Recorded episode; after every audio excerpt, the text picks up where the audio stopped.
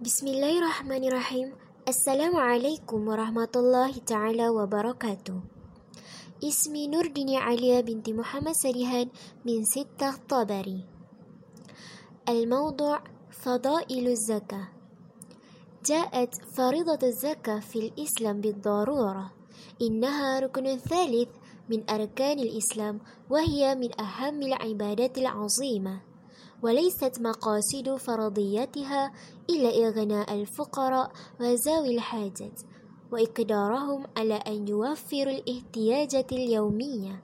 فيكونون من ذلك خلاة من مذلة السؤال والسالمين من أن يشتركوا بالجرائم والجناية من السرقة وغيرها.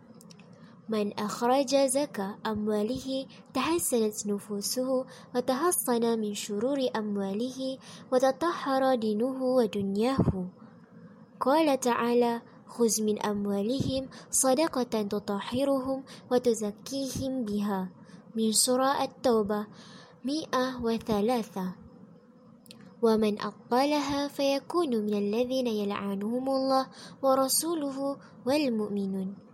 وخلاصة القول إن الذكاء علاج وحيد وحل فريد لمشكلات الفقر بين المجتمع وتنفيذها يقدر على إيجاد المجتمع المتوازنين المتعادلين.